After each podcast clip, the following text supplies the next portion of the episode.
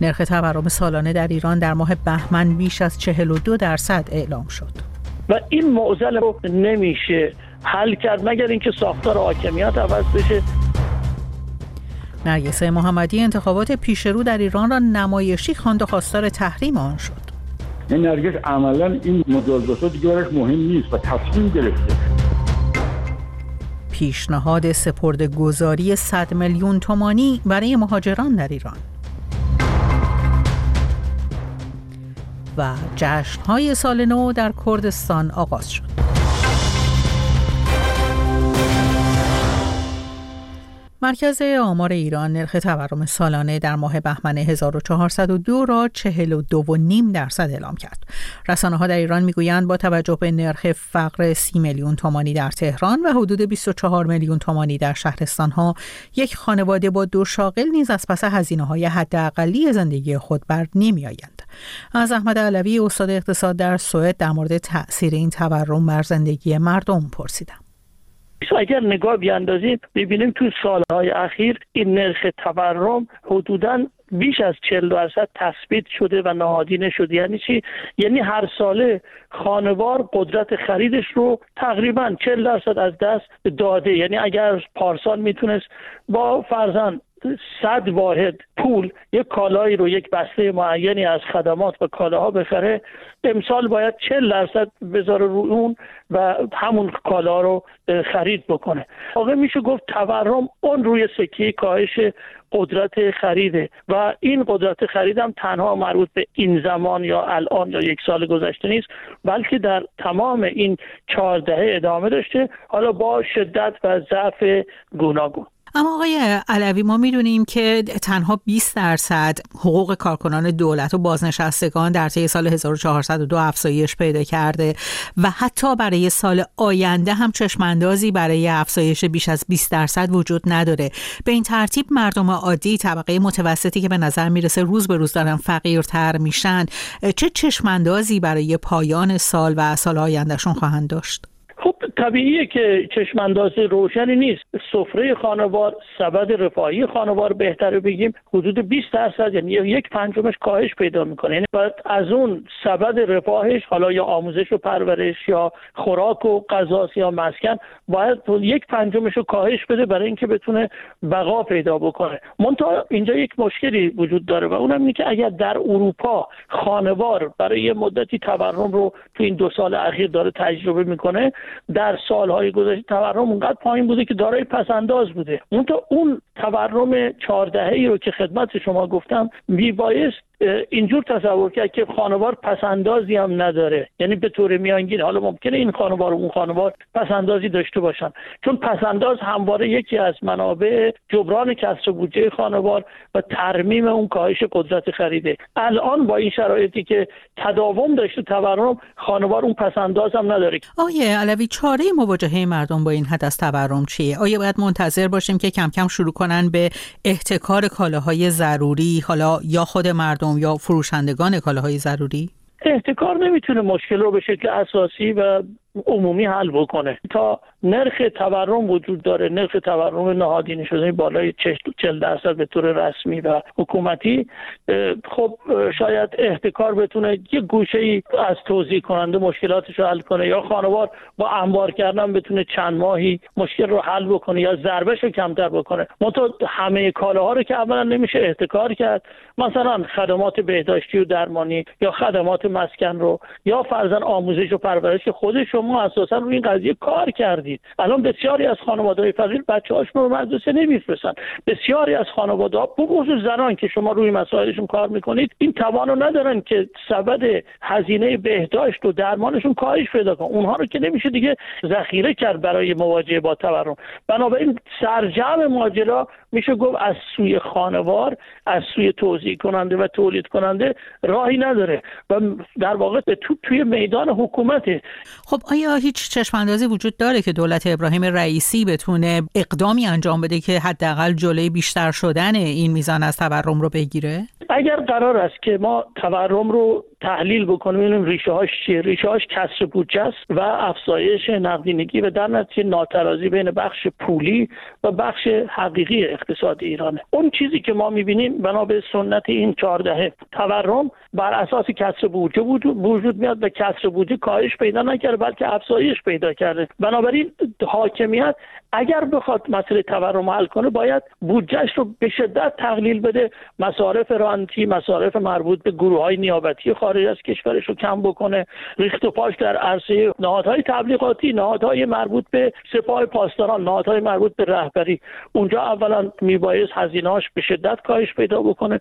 دوم این که میبایست مالیات گرفته بشه از نهادهایی که برخوردارن مثل فرزند آستان قدس یا این آستانهایی که وجود داره یا نهادهای تحت نظر سپاه. و اینکه تراز بانکی تعادل ایجاد بشه. الان که من شما صحبت می‌کنیم هیچ چشماندازی برای این داستان ها وجود نداره. بنابراین تورم نمی‌تونه کنترل بشه. کما اینکه دولت هم گفته بود ما تورم رو به نصف میرسونیم. الان شکست خورده در این قضیه. و باز گفته بودن که کسر بودجه صفر. الان کارشناسای خود مقامات.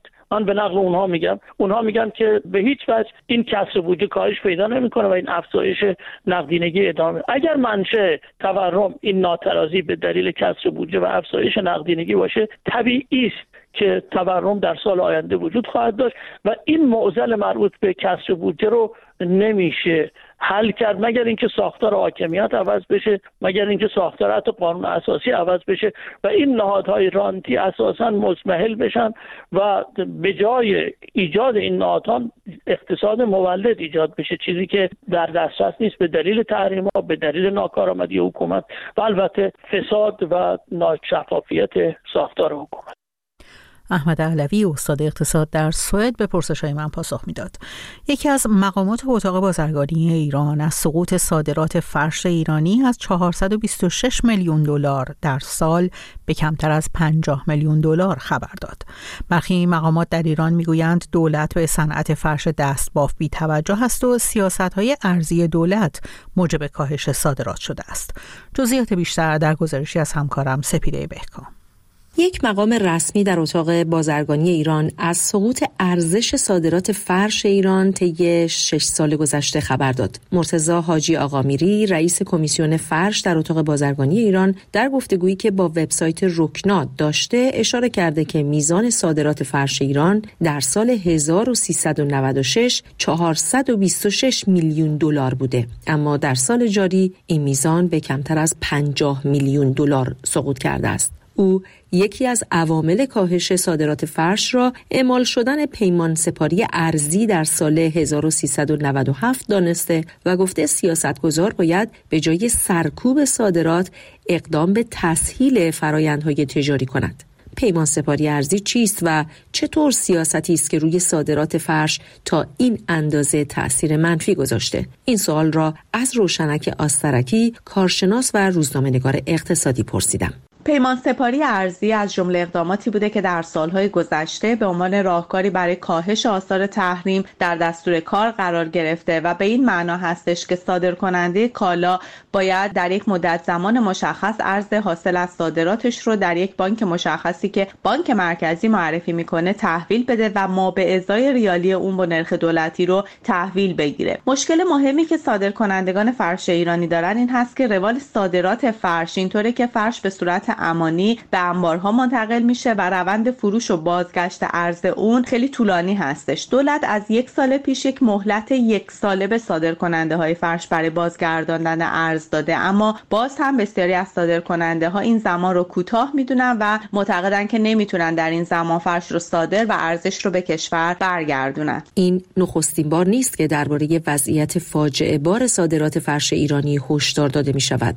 پیشتر و در مرداد ماه امسال نیز مدیرعامل اتحادیه تعاونی های تولید کنندگان فرش دستباف ایران از کاهش صادرات فرش دستباف خبر داده بود. عبدالله بهرامی گفته بود که طی ده سال گذشته ارزش صادرات فرش ایران یک دهم شده یعنی از سالانه 500 میلیون دلار به 50 میلیون دلار رسیده است. به گفته این مقام مسئول سقوط صادرات فرش در حالی روی داده که قبلا در بدترین شرایط تحریم صادرات فرش دستبافت کمتر از 500 میلیون دلار نبود و حتی به یک میلیارد تا یک میلیارد و دویست میلیون دلار هم می رسید. پس چه شد که چون این بلایی سر صادرات فرش ایرانی آمد روشنک آسترکی کارشناس و خبرنگار اقتصادی. هرچند که معمولا واژه تحریم در مورد کاهش های صادرات کالاها از جمله فرش دستباف برجسته میشه اما واقعیت این هستش که در مورد کالاها و صنایع مختلف مشکلات زیربنایی و مجزا تحریم وجود داره که سبب تضعیف تولید و تضعیف صادرات در سالهای گذشته شده. در مورد فرش دستباف هم مشکلات مختلفی هستش که شاید مهمترین اونها عدم حمایت دولت از این صنعت باشه. برای نمونه افزایش هزینه تولید فرش ایرانی سبب شده که این کالا در مقایسه با تولیدات کشورهای همسایه در بازار جهانی قیمتش افزایش پیدا بکنه و از طرف دیگه دستمزدها کفاف زندگی فرش بافان رو نمیده و همزمان کشورهای همسایه مثل افغانستان و ترکیه روی صنعت فرششون یک سرمایه گذاری بسیار ویژه کردن و حتی گزارش های مبنی بر اینکه طراحان و فرش بافان ایرانی به دلیل امنیت شغلی در کشور و درآمدهای پایینشون جذب بازار فرش این کشورها میشن منتشر شده. همچنین بخشنامه ها و دستورالعمل هایی مثل همین پیمان سپاری ارزی هم سبب کاهش صادرات و کاهش درآمد سرمایه گذاران شده. انباشت این مشکلات در سالهای گذشته نه تنها صادرات رو کاهش داده بلکه صنعت فرش دستباف ایرانی رو هم با تهدیدهای جدی روبرو کرده و حتی فرش دستباف ایرانی در بازار داخلی هم کم کم داره جای خودش رو به فرش دستباف کشورهای دیگه مثل افغانستان میده. یک سال پیش رسانه های ایران گزارش داده بودند که صادرات فرش دستباف ایرانی به کمترین میزان در 24 سال اخیر سقوط کرده. برخی مقامات نیز آمار صادرات فرش را خجالت آور و فاجعه بار خوانده بودند و مشکل اصلی را خود تحریمی داخلی از جمله محدودیت های بانک مرکزی برای صادر کنندگان فرش ایرانی ذکر کردند. بیکفایتی و سیاست گذاری های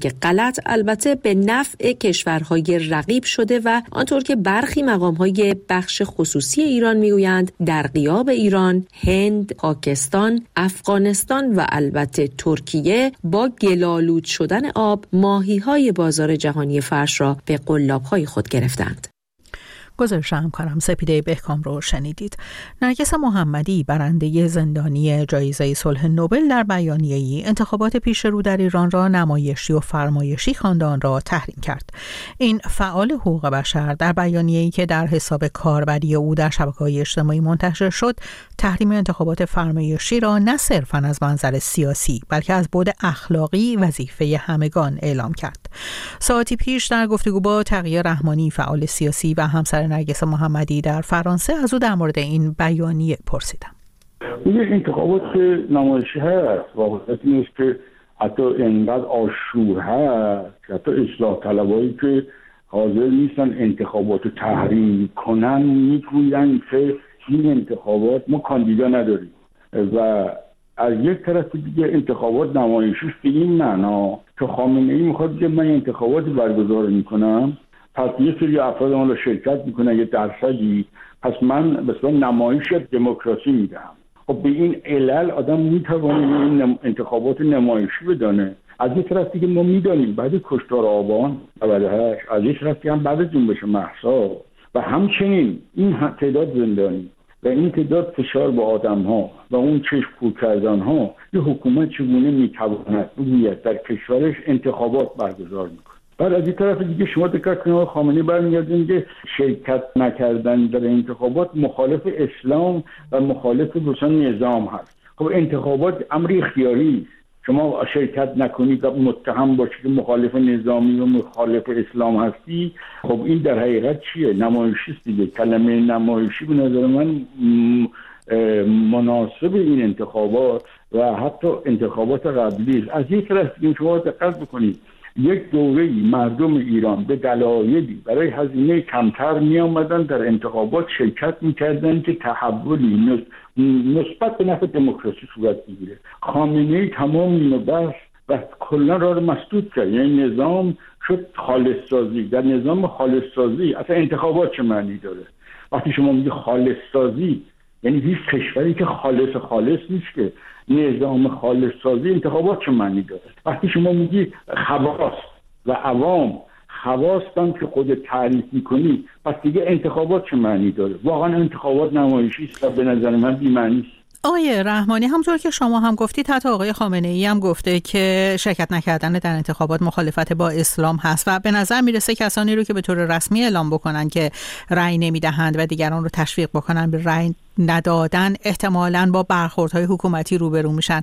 چرا این عوامل باعث نشد که خانم محمدی در واقع در این زمینه سکوت اختیار بکنن؟ کان داره که این دعوتشون به رأی ندادن تبعات دیگری رو براشون ایجاد کنه؟ ببین نرگس عملا قبول کرده. نرگس الان از هشت آذر ملاقات تلفن و ملاقاتش حتی با خواهرش و برادرش در ایران ممنوع شده. و به خاطر نامش به دبیر کل در مورد آپارتاید و تبعیض جنسیتی این تمدید شده. یعنی نرگس عملا این مجازات دیگه براش مهم نیست و تصمیم گرفته. دیگران هم هستن الان باید اعلام کنم. تو انتظار ما اینه که به نظر من دو کار بکرد اونایی هم که حتی حاضر نیستن رسما اعلام کنن برون کسانی که می‌خوان رأی بدن پشیمان کنن. چون هر چقدر مشارکت این پایین در حقیقت حالا میشه گفت یک نمایش مردم در مقابل دیکتاتور میشه. این مردم ایران هم به نظر من در مقابل دیکتاتوری باید نمایش بدن. گفتم که آقای خامنه ای شاید نخواد اینو قبول کنه ولی خلاص جهان و دیگران قضاوت می‌کنن. هر چقدر این مشارکت پایین باشه شکاف و اختلاف در اون نظام چیزی که ما نیاز داریم بیشتر میشه. و نرگس اینو قبول کرده. یعنی قبلا موازی که در مورد تعرض به زنان گرفت و منتشر کرد. خب اینا باعث مجازات شد. نرگس برای موازش در زندان بارها مجازات شده. حد گرفته و ده سال زندانش الان دوازده سال شده. سه تا پرونده باز داره و او تصمیم گرفت این انجام بده. حالا این باید جامعه به نظر من متناسب توان و شرایطش اگر مخالف شرکت در این انتخاباته به نظر من باید اکثر من نشان بده. هر کس می‌تواند در روند عدم مشارکت جامعه نقش داشته باشه. حالا چه علنی و چه مخفی. این همبستگی باعث می شود که میزان مشارکت به اندازه قابل توجهی پایین بیاد و این به نفع جامعه ایران. است تقیه رحمانی فعال سیاسی و همسر نرگس محمدی به پرسش های من پاسخ می‌داد. برای شنیدن تازه ترین خبرها، گزارش ها و تحلیل های روز در مجله های زنده در ساعت 14, 16, 19, 20, 22 و نیمه شب همراه رادیو فردا باشید. سازمان ملی مهاجرت ایران جزئیات طرح جذب منابع مالی و سپردهگذاری 100 میلیون تومانی اتباع و مهاجران خارجی را اعلام کرد. سازمان ملی مهاجرت می‌گوید که این طرح اختیاری است، طرحی که دارای ابهاماتی است و معلوم نیست در صورت اختیاری بودن تا چند اندازه با استقبال روبرو خواهد شد. بنیامین صدر نگاهی کرده به این طرح و جزئیات آن. مهاجران و اتباع خارجی از جمله مهاجران افغان می توانند در ایران سرمایه گذاری کنند تا از مزایا و امتیازهایی برخوردار شوند. طرحی که سازمان ملی مهاجرت اعلام کرده و بر اساس آن سرمایه گذاری 100 میلیون تومانی به تمدید سکونت، دریافت خدمات بانکی و همچنین حق تحصیل در مدرسه ها و دانشگاه ها و مراکز فنی و حرفه‌ای می انجامد. این در حالی است که عبدالله مبینی رئیس سازمان ملی مهاجرت گفته که شرکت در طرح سپردهگذاری 100 میلیون تومانی برای مهاجران افغان اجباری نیست. به گفته او این یک طرح اختیاری است و افرادی که در این طرح مشارکت دارند می توانند از مزایای آن استفاده کنند. طرح هیچ اجباری دارش نیست. طرح اختیاریه. چون همه مهاجرین که تمکن مالی ندارن که ما بگیم آقا الا بلا تو باید این کارو بکنی. اصلا شدنی نیست. ما او فضای سلبی بسته کاستی را داریم باز می‌کنیم. به مهاجر بگیم آقا تشریف بیار. دوست داشتی؟ بسم الله. دوست نداشتی؟ هیچ اجباری نیست. این سخنان در حالی بیان شده که مشخص نیست. مهاجران افغان که در این طرح مشارکت نمی کنند و اساسا امکان مشارکت ندارند باید در انتظار چه محرومیت های اجتماعی باشند. از سوی دیگر برای تشویق به سرمایه گذاری مهاجران خارجی در ایران قسط بندی ماهیانه 10 میلیون تومانی و 5 میلیون تومانی برای متقاضیان در نظر گرفته شده و مرحله نخست این طرح هم آنچنان که اعلام شده به صورت آزمایشی در استان گلستان ایران آغاز شده است. همه اتباع و مهاجرانی که در ایران حضور قانونی دارند اما از دارندگان برگه های سرشماری، کارت آمایش و گذرنامه های اقامتی می توانند در این طرح شرکت کنند. این در شرایطی است که بسیاری از مهاجران افغان در ایران در جستجوی کار و زندگی امنتر به ایران آمدند و گروه بزرگی از آنها امکان مشارکت در چنین طرحی را به دلیل مشکلات اقامتی و همچنین نبود درآمد و نداشتن کار مناسب ندارند. بنیامین صدر گزارش می‌داد. 24 روز مانده به نوروز مردم در چشمی در شهرستان سرواباد استان کردستان در مراسمی به پیشواز این جشن باستانی رفتند در این مراسم شرکت کنندگان در ارتفاعات آتش روشن می کنند و مشعل می چرخانند و با ساز و آواز و پایکوبی به استقبال بهار می روند و آن را نماد زندگی و آزادی می دانند. بیشتر بشنویم از کیانوش فرید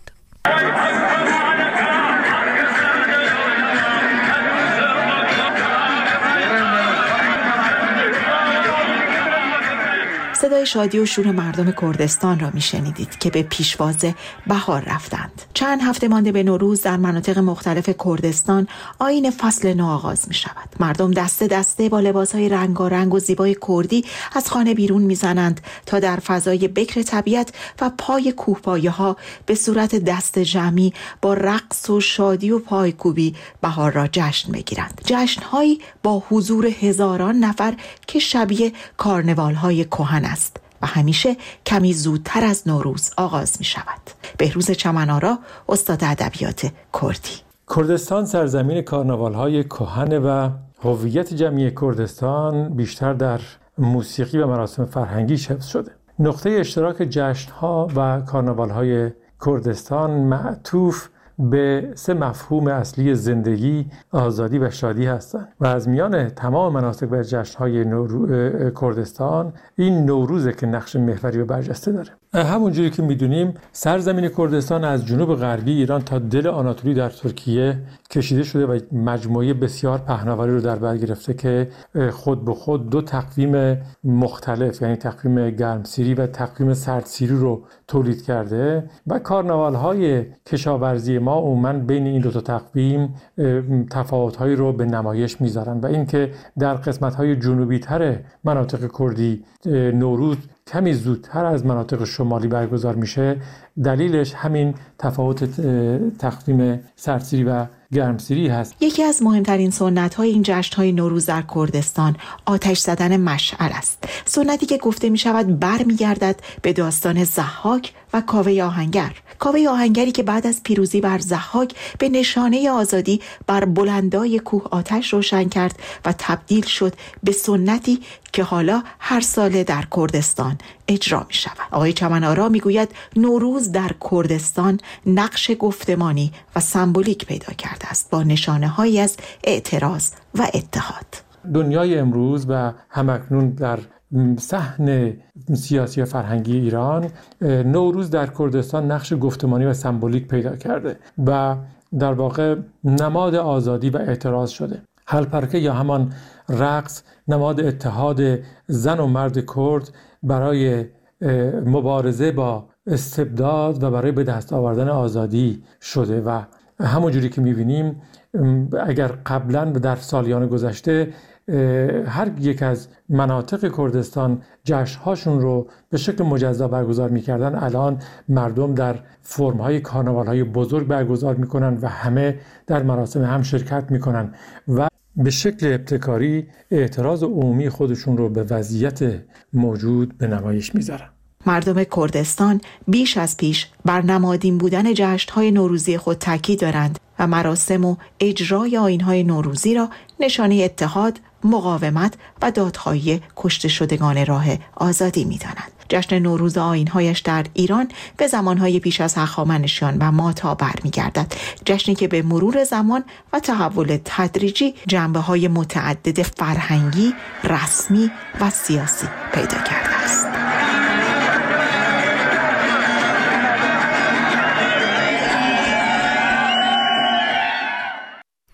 با پایان گزارش همکارم کیانوش فرید به پایان مجله نیمه شب رادیو فردا نزدیک میشیم.